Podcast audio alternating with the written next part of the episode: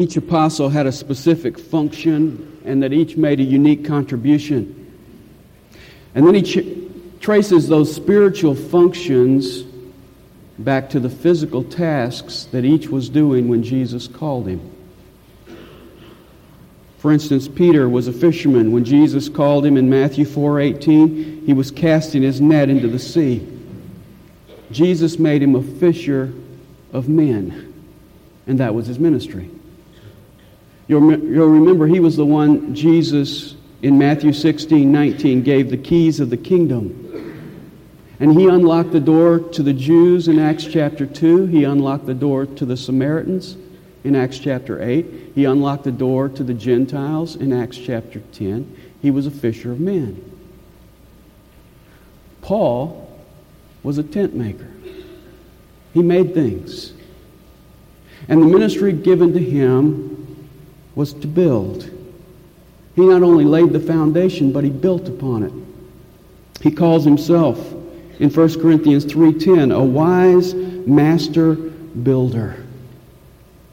And he is attributed with laying the doctrinal foundation, 13 epistles in the New Testament.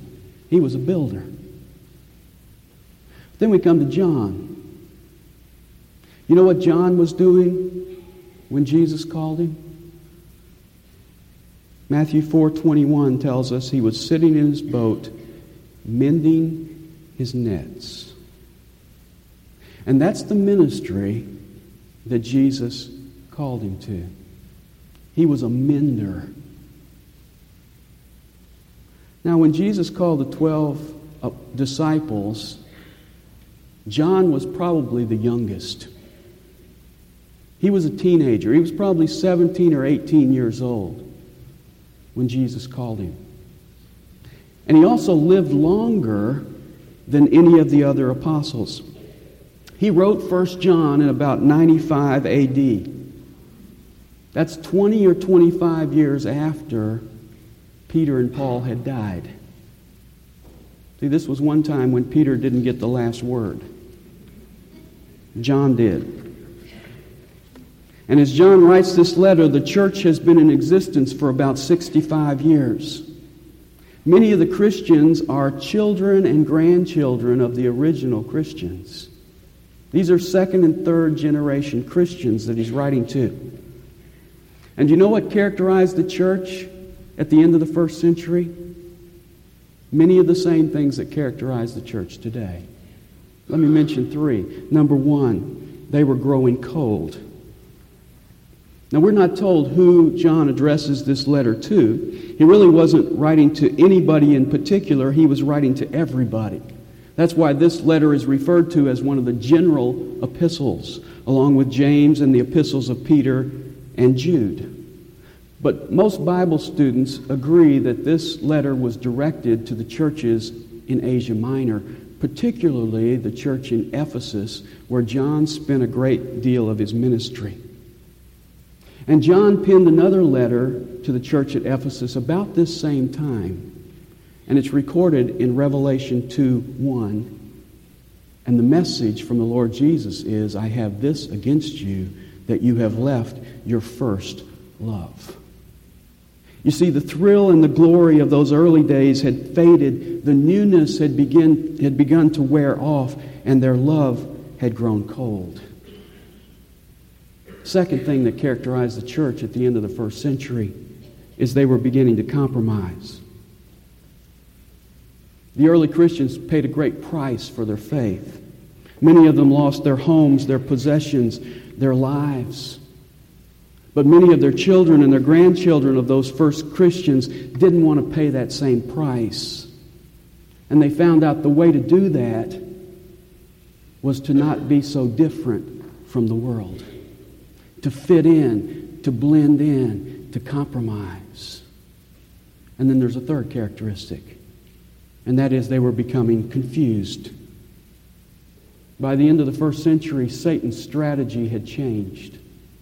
Plan A was to destroy the church. When he found out that persecution only helped the church, he changed to Plan B, and Plan B was to deceive the church. Plan A was to attack from the outside, Plan B was to attack from the inside. Plan A was to oppose the church, Plan B was to join the church. And Satan had accomplished that by the end of the first century.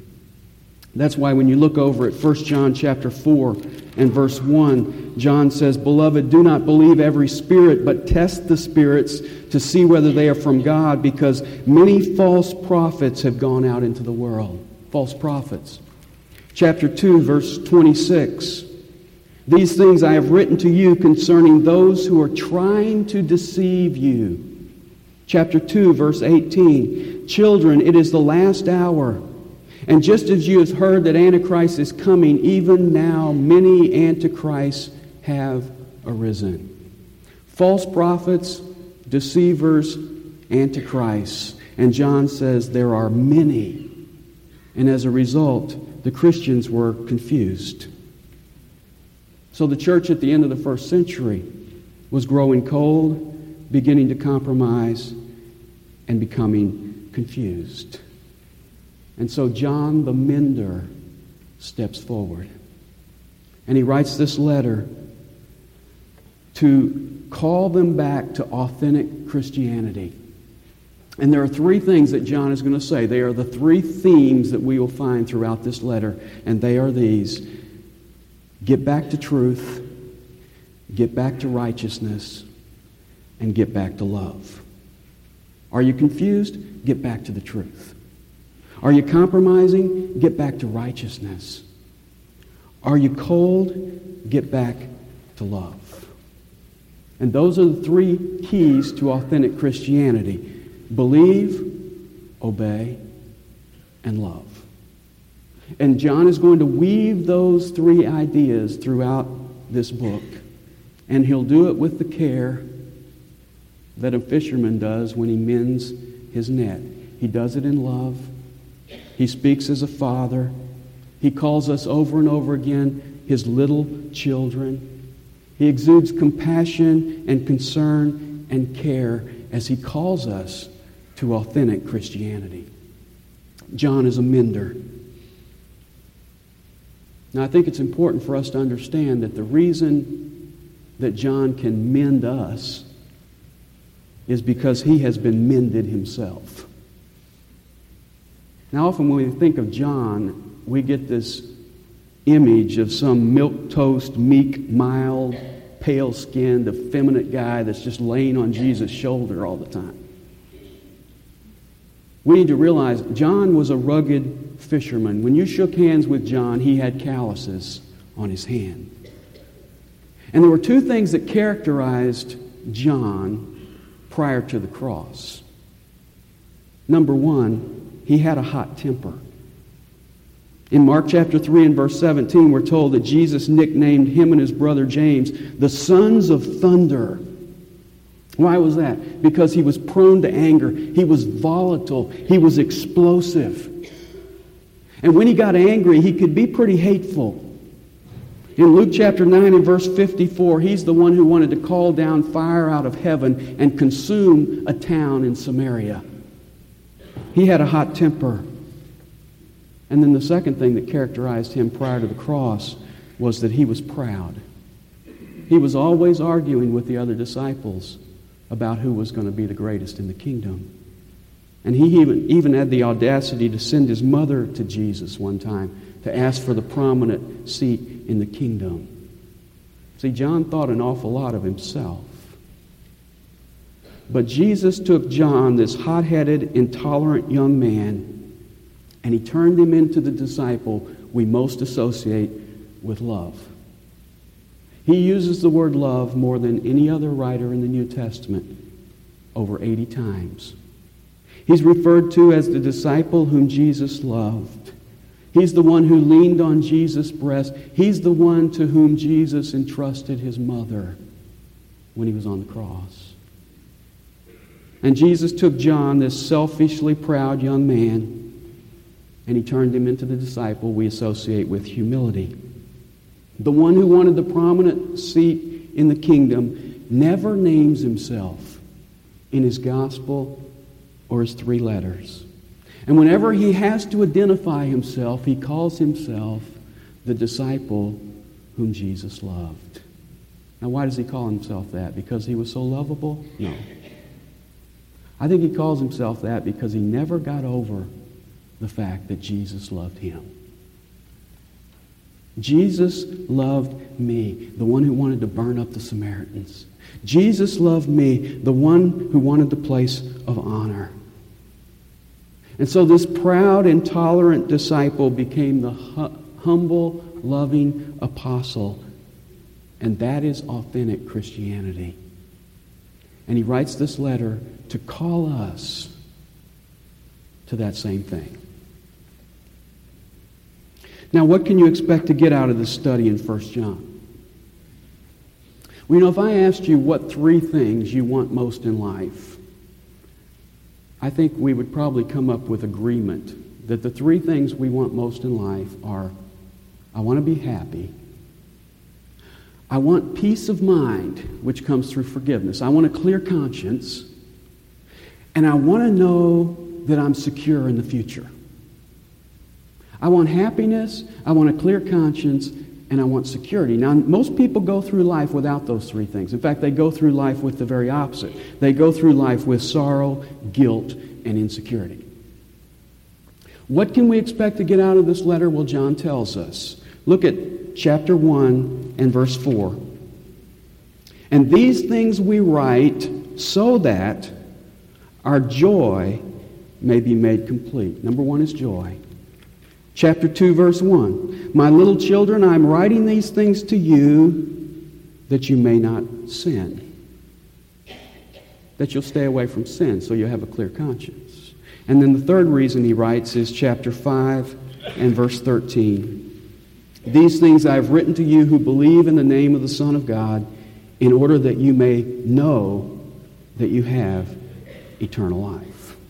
James is, is writing this letter calling us back to genuine Christianity, faith, obedience, and love, so that we will experience those three things that we want most in life and God wants most for us in life joy, a clear conscience, and security.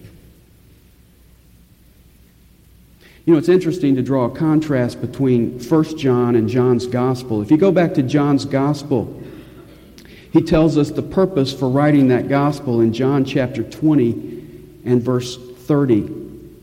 He says, Many other signs, therefore, Jesus also performed in the presence of his disciples, which are not written in this book. But these have been written that you may believe that Jesus is the Christ, the Son of God, and that believing you may have life in his name. The purpose of the gospel was that you might believe. The purpose of the epistle was 1 John 5:13 that you might know that you have eternal life. The purpose of the gospel was to have life. The purpose of the epistle was to know that you have life. The gospel was written to point you to faith in Christ. The epistle was written to point you to assurance of your faith in Christ. Now, for us to understand some of the things John says in 1 John, I think it's important for us to understand the kind of false teaching that he was confronting. He was confronting a false teaching that went by the name of Gnosticism. And it was kind of a combination of, of Greek intellectualism and, and Eastern mysticism. And their two major premises were number one, that all matter is evil. Everything that's physical is evil, everything that is spiritual is good. Kind of a dualism. And then their second premise was that knowledge is supreme. And there were three things that characterized their teaching. Number one, they had a wrong view of Jesus. Now, because they believed that all matter was evil and because the body is matter, therefore they concluded God could not take on a body. And so they separated Jesus from the Christ. They taught that Jesus was, Jesus was born to Mary and Joseph just naturally. He lived a natural life and then had his baptism. The Christ Spirit came upon him. And then, right before the cross, the Christ Spirit left. So he was not really God. He was just a normal person, and the Christ Spirit came and kind of hovered around him from his baptism to prior to the cross. Notice how John directs his teaching at that idea. The very first verse in 1 John says, What was from the beginning, what we have heard, what we have seen with our eyes, what we beheld and our hands handled concerning the word of life. John says the word was touchable. And then if you turn over to chapter 4 and verse 2, he confronts this again.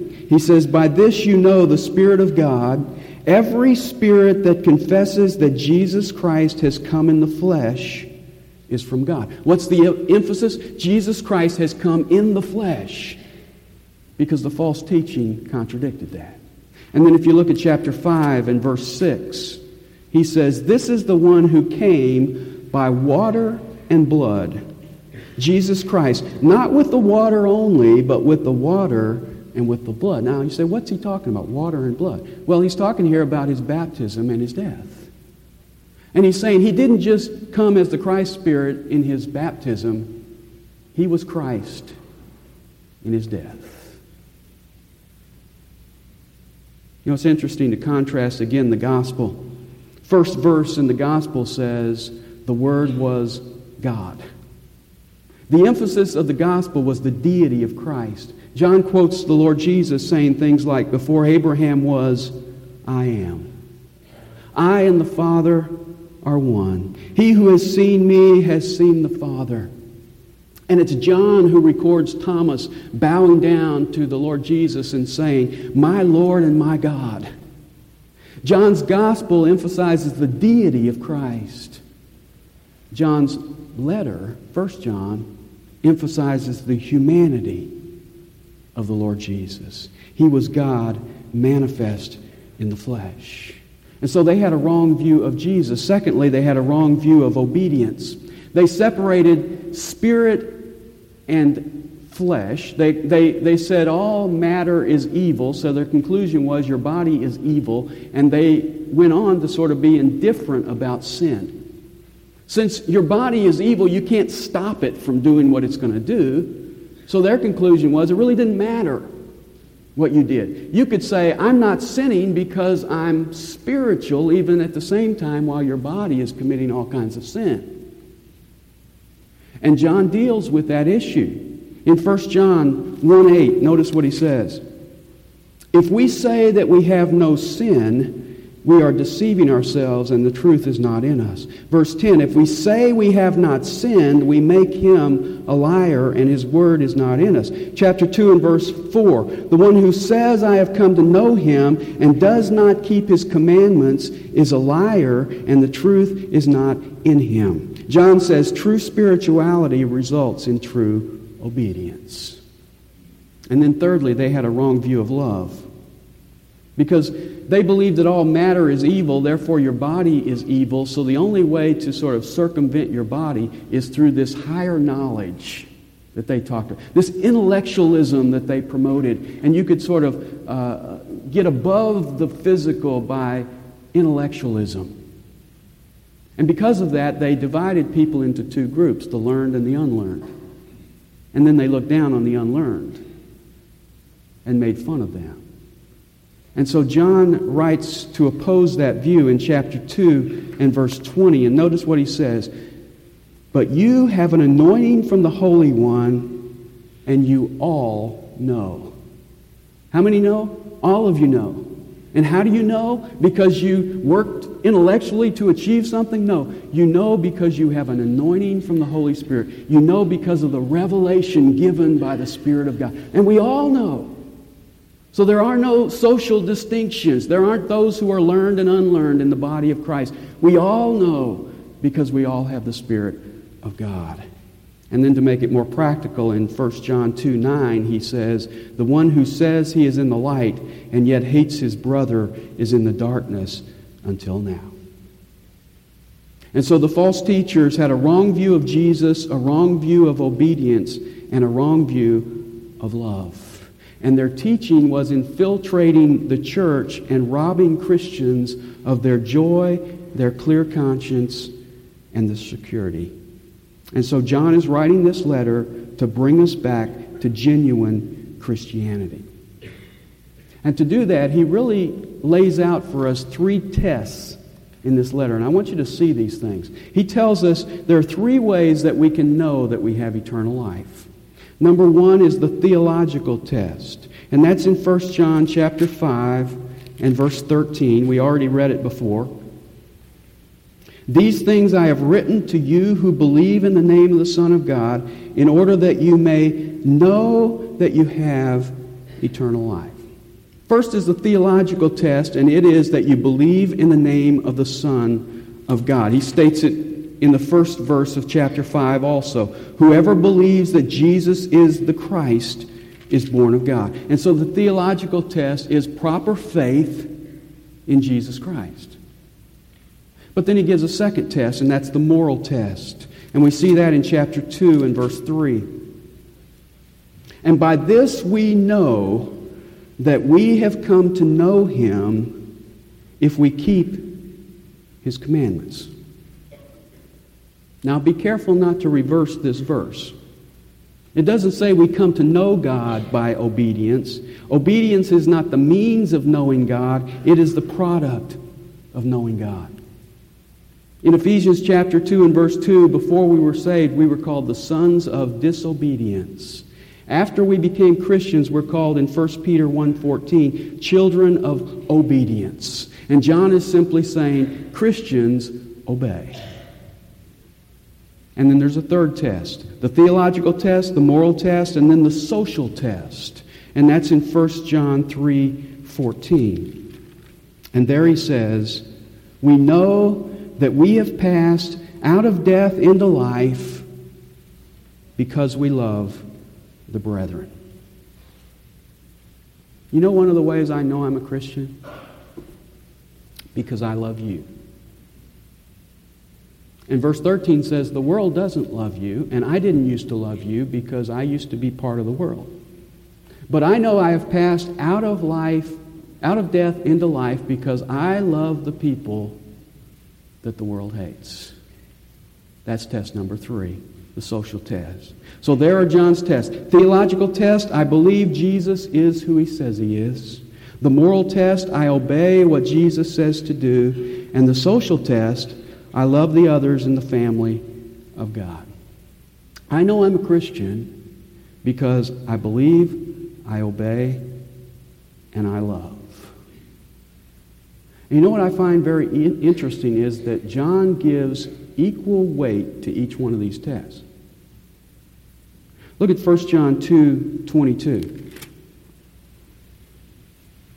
Who is the liar but the one who denies that Jesus is the Christ. If you flunk the theological test, John says you're a liar.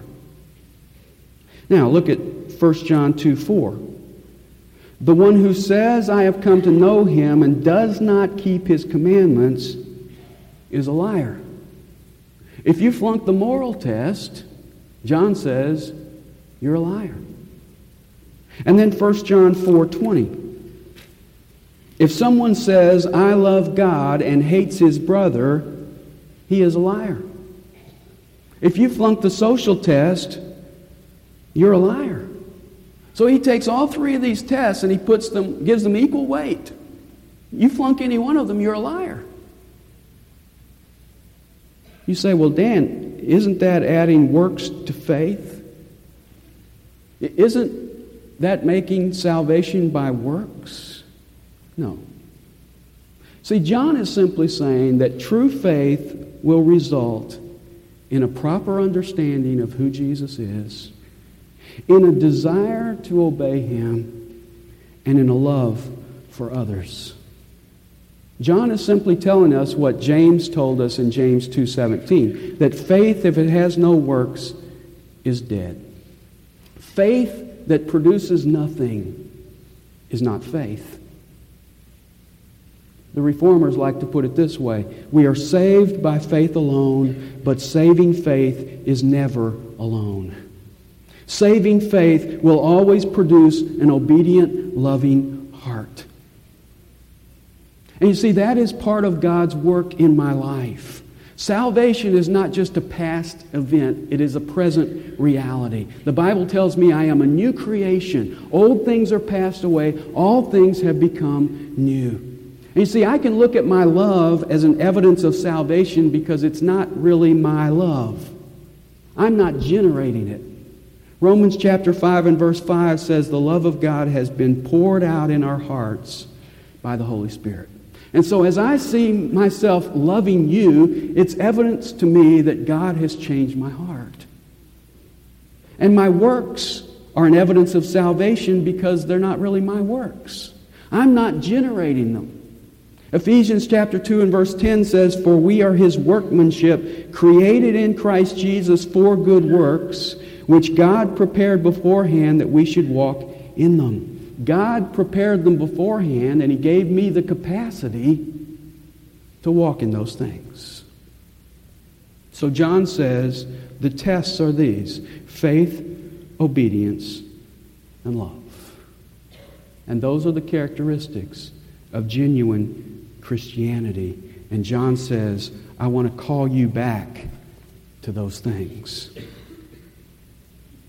Now, let me just close this introduction this morning by pointing out three characteristics of this letter. Number one, it's convicting. When I first became a believer, I went to, the, to 1 John and I found myself underlining several verses in 1 John that were my favorite verses. But I also skipped over some verses that troubled me in 1 John because they were too convicting for me to underline. 1 John, as we go through it, is going to be a very convicting book. And it's convicting for several reasons. Number one, with John, there is no middle ground. He sees things in absolutes. You're in the light or you're not in the light. You have life or you don't have life. You're a child of God or you're a child of the devil. You're of the world or you're not of the world. You either love or you hate. And he has no third alternative. He allows for no exceptions. Now, if you like exceptions, read Paul. Paul will give you exceptions once in a while. In 1 Corinthians 2 and 3, Paul says there's the natural man, that's the unsaved man. There's the spiritual man, that's the Christian. And then he says there's this fleshly man, the, the believer who's carnal. He kind of gives us the exception. We go, boy, I'm glad I fit in there. But John doesn't do that. John sees things in absolute. There's mo- no middle ground with him. And so he's convicting. He's also convicting because he doesn't put up with our hypocrisy. Look at chapter 1 and verse 6. He says, If we say that we have fellowship with him and yet walk in the darkness, we lie. Your talk is not going to be an excuse for your walk. Chapter 2, verse 4 The one who says, I have come to know him, and does not keep his commandments is a liar. Verse 9 The one who says he is in the light and yet hates his brother is in the darkness until now. Chapter 4 and verse 20 If anyone says, I love God, and hates his brother, he's a liar. John doesn't put up with our nice, flowery spiritual speech. He wants to know the reality of what we're doing in our faith, in our obedience, in our love for others. He's convicting. He's also convicting because having established these tests, he doesn't then water them down. You know, he doesn't set the test and then say, now we're going to grade on a curve. He establishes the test and then he raises the standard. You know what his standard for love is?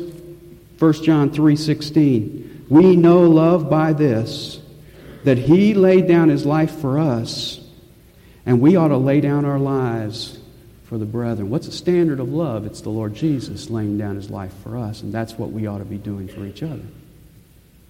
What's the standard for obedience? 1 John chapter 2, verse 5. The end of that verse says, By this we know that we are in him. The one who says he abides in him ought himself to walk in the same manner as he walked. There's a standard for obedience. Just walk like Jesus walked. What's our standard for love? It's the Lord Jesus. What's our standard for obedience? It's the Lord Jesus. And that is convicting. And so this is a convicting letter. Let me say a second thing about the characteristic of this letter it's a family letter. John's writing is warm, there's a personal touch. He, he's talking not so much from his mind as he is from his heart. This letter reminds me of you're kind of sitting around the, the table as a family just talking with John. And that's the way he interacts in this letter. Father is used 15 times, children is used 14 times, brother is used 14 times. He's showing us how to be rightly related with our Father and rightly related with our brothers and sisters in the family of God. He uses the word life 13 times because that's our common bond. That's what brings us together in the family of God. And he uses the word love 43 times because that's the key to all our relationships. And then a third and final characteristic of this letter it's not logical. You know, Paul writes like a lawyer building his case. John writes like a fisherman mending his net. And he, he's just weaving ideas in and out. And I say that because this is going to be a very difficult book to outline. Uh, for example, look at, look at chapter 3 and verse 22.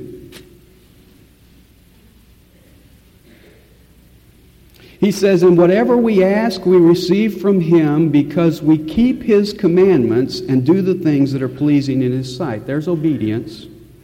And this is his commandment that we believe in the name of his Son, Jesus Christ. There's faith.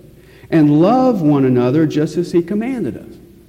So he's worked them all in there. He's got believe, obey, and love all weaved together in those two verses. And what's he telling us? He's telling us that we need to believe, we need to obey, and we need to love. And we, when we have those three key ingredients woven together in our lives, then we will experience joy, a clear conscience, and security. Let's pray together. Father, thank you for the opportunity this morning to just introduce this great letter. This letter written in the latter part of the first century to call the church back to authentic Christianity. And here, as we are 2,000 years later, we need that same message.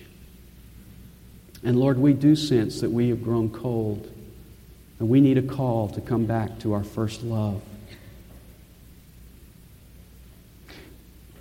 We also sense that we compromise, and we need to hear the call to love not the world. And we also find ourselves confused because there's so much teaching, false teaching, false ideas in the church today. And Father, we need to be called back to the truth. And Lord, as we go through these, these, this letter together from the Apostle John in the weeks to come, I pray that you'll call each of us personally back to authentic Christianity so that we might experience your joy, your peace, and your security. We pray in Jesus' worthy name. Amen.